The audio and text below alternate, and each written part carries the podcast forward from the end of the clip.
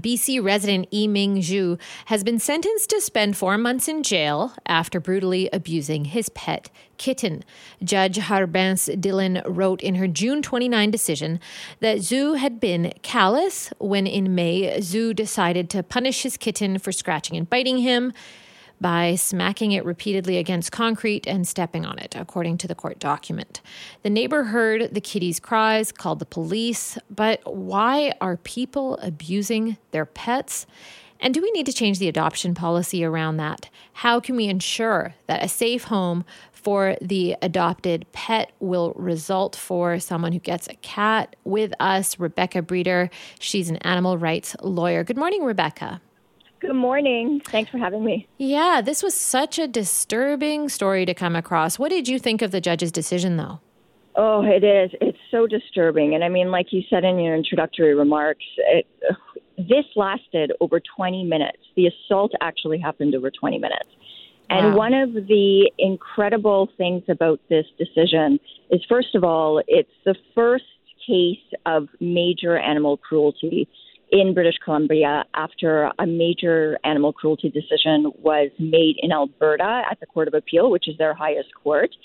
And in that case, in the Alberta Court of Appeal, the, the court basically said how animal cruelty cases are crimes of violence as opposed to crimes of property, which is how they were often treated, you know, like crimes against a car or something like that.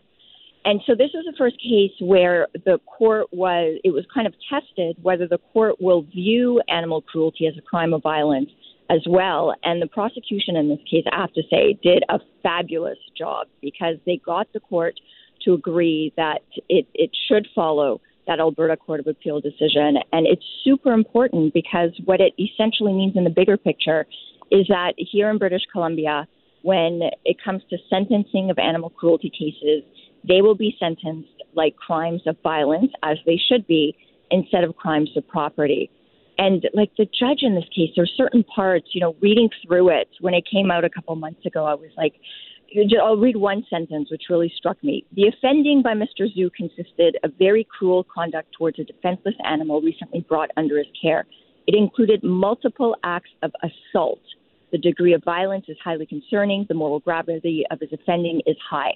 And the reason why that struck me is the word of assault. Yeah. Usually that's used about people, right? A person assaults a person. Yeah. Whereas here, what we see is the language is transforming in the legal world where courts are recognizing more and more in different contexts, including in animal cruelty contexts, that animals are not just property. They're more than just property, even though technically they're still kind of, they are considered legally property, but courts are grappling with this idea of property but they're sentient beings.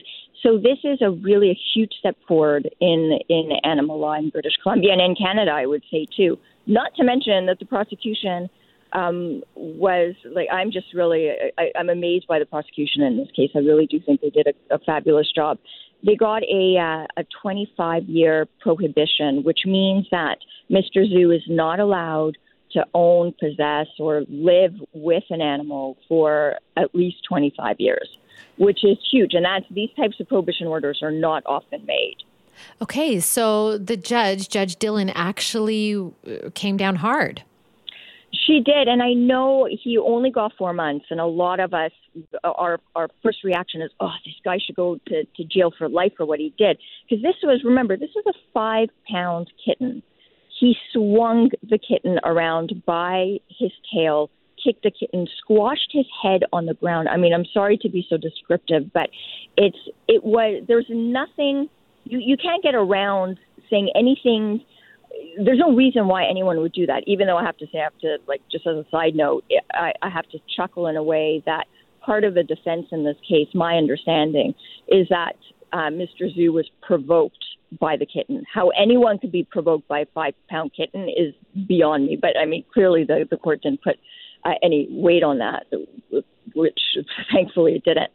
But it just, it's just in, in general, it's this case. I have to say, it really, it, it's a sad case. Most of us would, our our first reaction is this guy should go away forever in jail, but unfortunately, our case law is not there just yet. but what this case does do is that it does establish very clear principles of sentencing when it comes to animal cruelty, and essentially that uh, they are crimes of violence, and that if someone is cruel towards an animal and they're convicted of that, then they will go to jail unless there are exceptional reasons for them not to. And that's huge.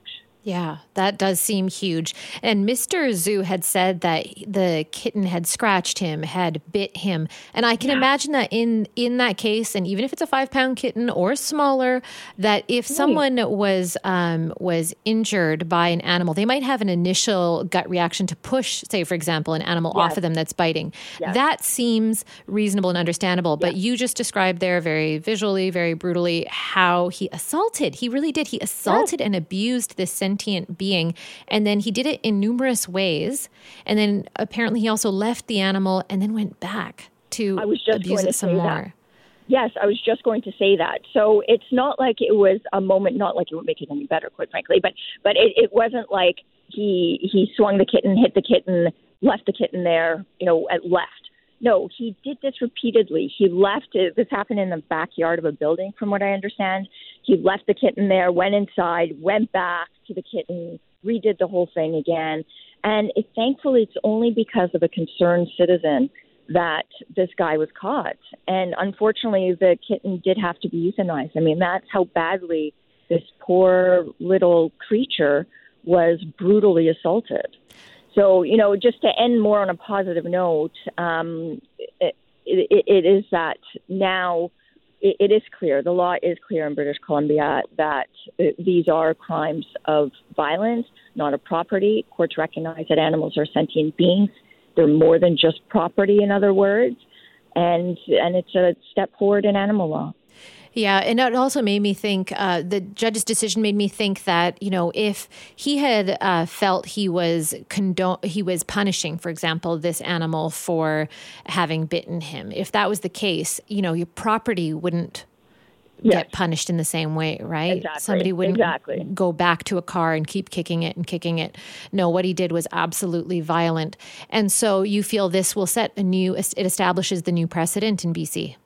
Yes, yes, it's it's it, establishes a new precedent in BC, and I'm very happy about that. Um, we need more cases. Well, I was about to say we need more cases like this. Not that we want more animal cruelty, but when people, it will happen. That's just the reality of it. And when it does, then I, I am extremely, extremely pleased. I guess I can't think of the proper word right now, but just I guess comforted in a way knowing that these types of cases are being treated as crimes of violence as opposed to crimes of property.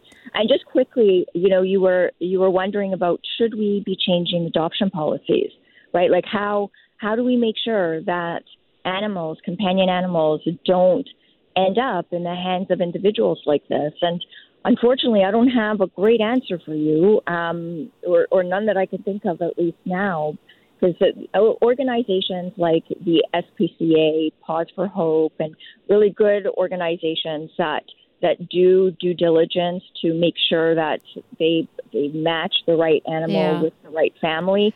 They do what they can. They do what they can, Rebeka. And also, if you look at this man, Mr. Zhu was uh, 22 years old. He had no criminal record whatsoever going into this. Right. Yes, right. he was socially isolated, depressed, felt alone, is what he said.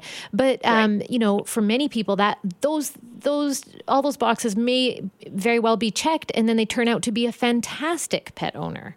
Oh, exactly. I mean, just look at the pandemic, right? Exactly. One of the main reasons why people have have adopted or or bought animals during the pandemic is because they felt more lonely and isolated and depressed, and they wanted a companion by their side.